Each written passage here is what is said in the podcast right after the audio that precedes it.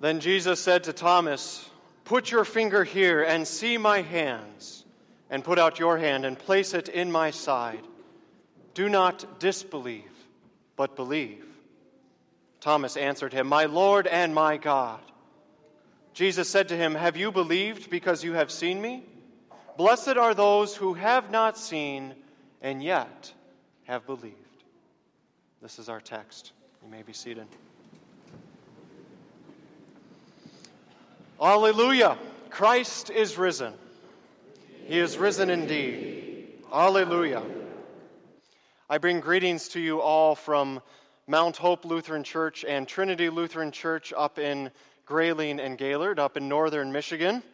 After graduating from the seminary last year, my wife Jenny and I and our three children, we were pretty excited to get a call back to the state of Michigan after we spent our vicarage year here in Frankenmuth two years ago.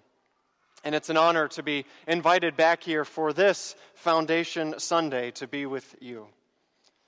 And it's quite appropriate as we consider our foundations that we consider our foundation of faith this Easter season, the importance of the resurrection of Jesus, and just exactly what that means for us.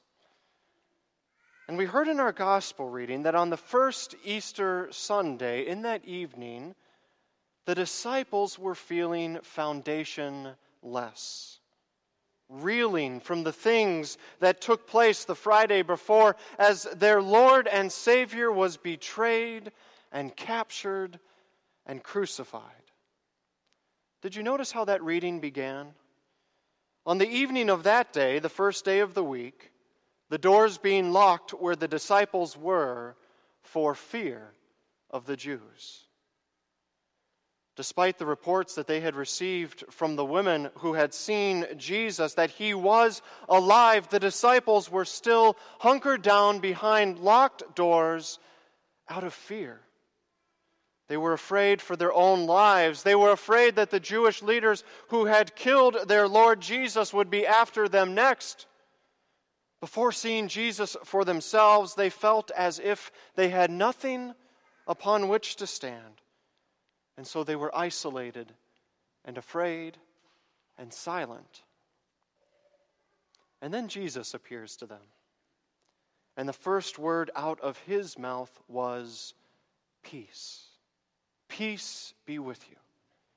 And their fear immediately turned into gladness and joy as they were once again with their Lord, now raised from the dead, seeing for themselves the marks in his hands and in his side, proving that this was indeed him. Except one of the disciples wasn't with them, and we all know who that was. Thomas wasn't there. And when the other disciples told him, We have seen the Lord, infamously, Thomas said, Unless I see the hand in his hands the mark of the nails, and place my finger into the mark of the nails, and place my hand into his side, I will never believe. We often call him doubting Thomas, but notice he didn't say, I doubt that you guys saw Jesus. He says, Unless I see him for myself, I will never believe. Thomas was not only struggling with doubt, but with unbelief. He was having a crisis of faith. He had lost the foundation of his faith when Christ had died, and now he felt he had nothing upon which to stand, and he was in that moment unbelieving. Thomas. And we may ask, is it fair for us to single out Thomas? After all, shouldn't we have described the other disciples in this way? One verse before our gospel reading began, Mary Magdalene comes to them and says, I have seen the Lord. And the disciples responded by locking the doors and being afraid. They were not convinced until they had seen Jesus, pierced hands, side, and all. And those ten disciples, then, after seeing Jesus for themselves, they said to Thomas, We have seen the Lord. And Thomas responds just as they did at first, with unbelief. And I'm sure Thomas's heart desired nothing more than to see Jesus alive, but unless he saw him for himself in the flesh, he wasn't going to believe it.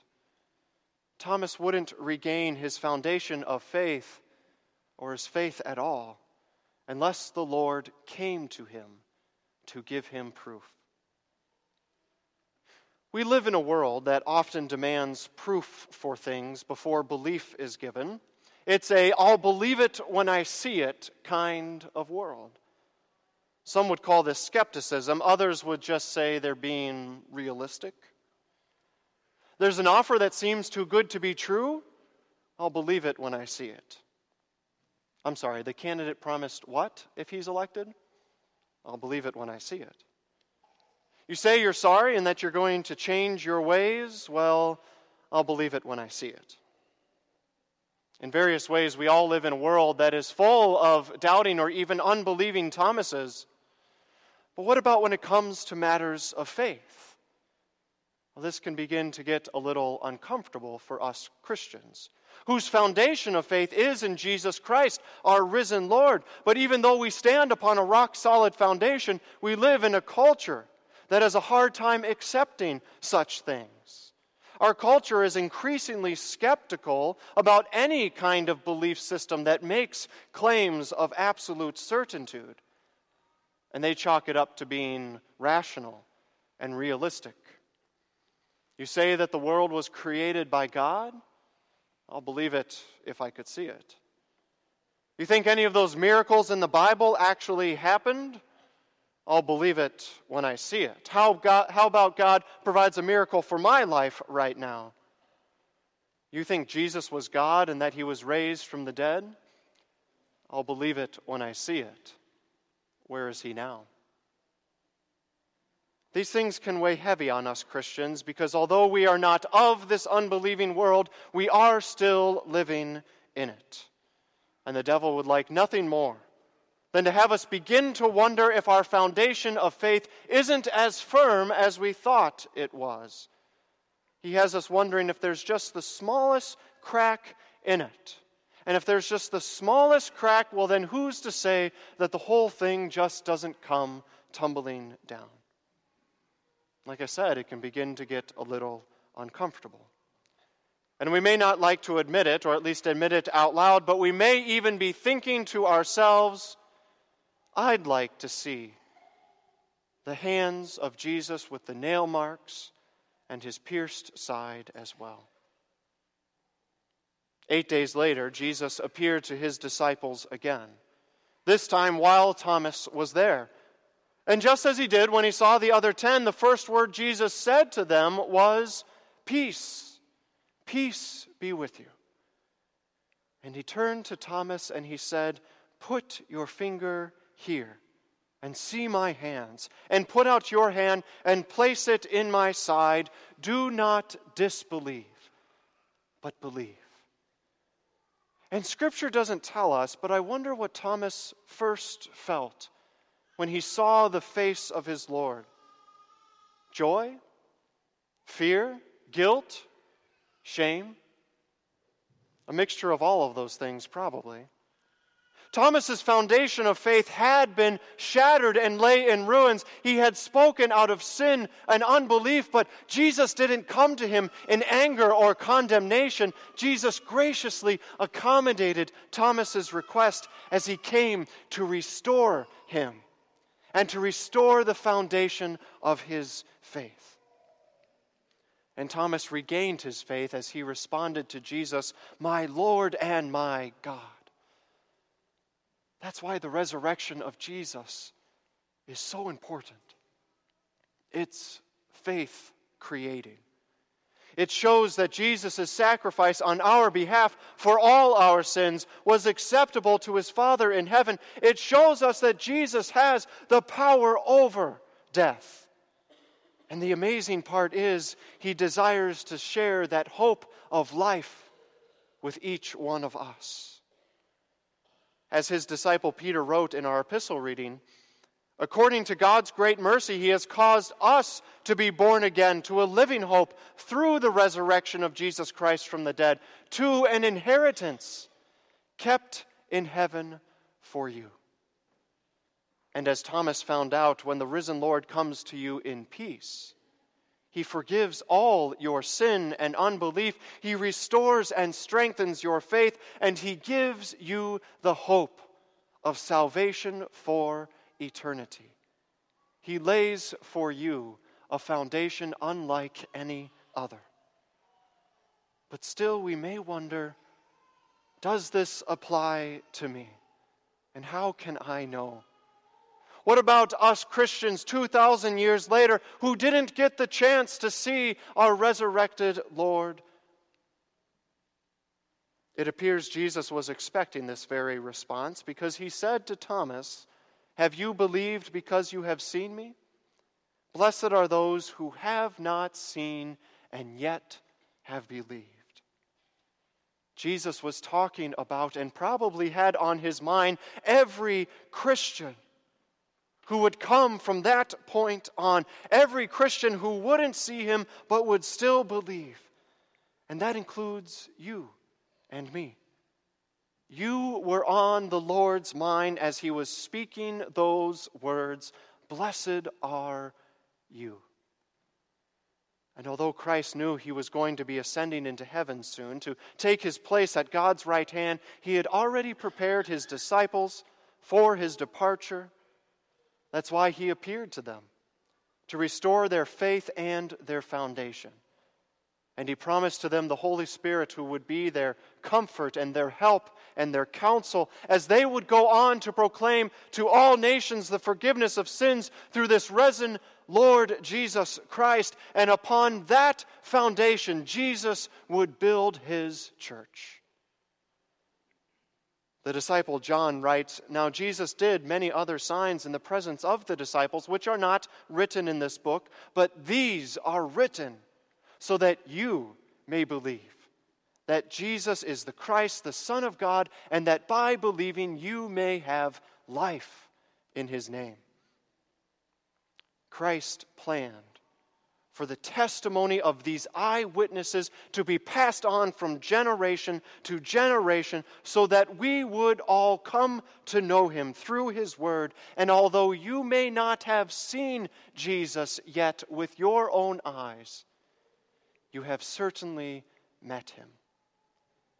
Because every time you read his word, or hear it proclaimed to you, he comes to you to give you life in his name. When you were baptized, Jesus came to you, claiming you as his own, personally and lovingly, as he did for three more children of God this morning. Every time you hear your pastor say, In the stead and by the command of my Lord Jesus Christ, I forgive you all of your sins, you hear the voice of Christ speaking to you, forgiving your sins.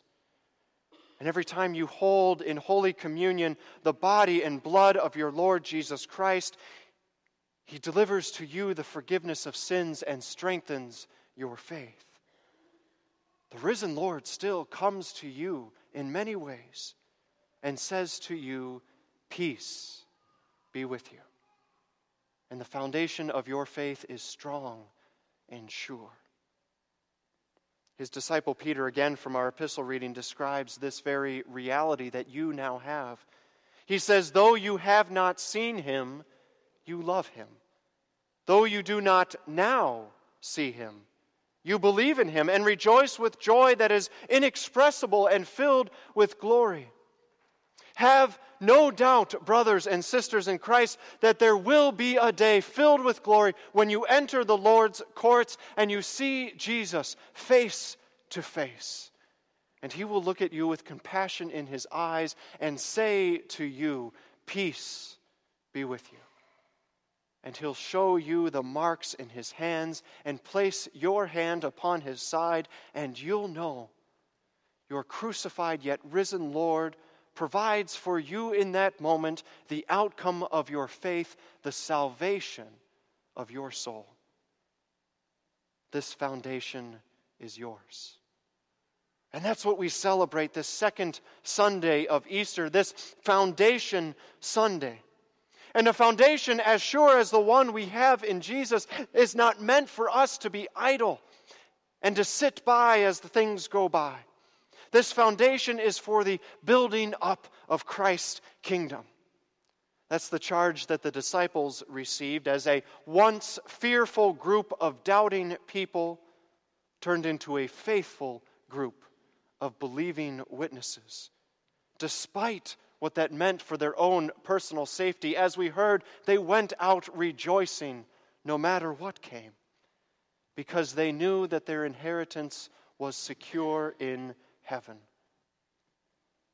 The foundation here at St. Lorenz is doing incredible work as part of God's kingdom for supporting the ministry of this building up of the kingdom upon our one true foundation, Jesus Christ. I stand here today as one who has personally benefited from this truly important work. And it's all of our task, it's every Christian's task after experiencing and meeting Jesus in our own lives. And with the certain hope that we will see him face to face one day soon, to then help this unbelieving and doubting world to see him as well. They see him through us as we show others by word and deed how beautiful it is to live with Jesus, how beautiful it is to know that we will live in all eternity with him, our risen Lord who is the foundation of our faith. In Jesus' name, Amen.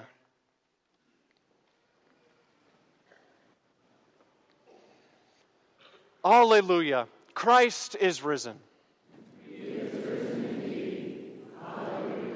And now may the peace of God, which surpasses all understanding, guard your hearts and minds in our risen Lord Jesus Christ. Amen.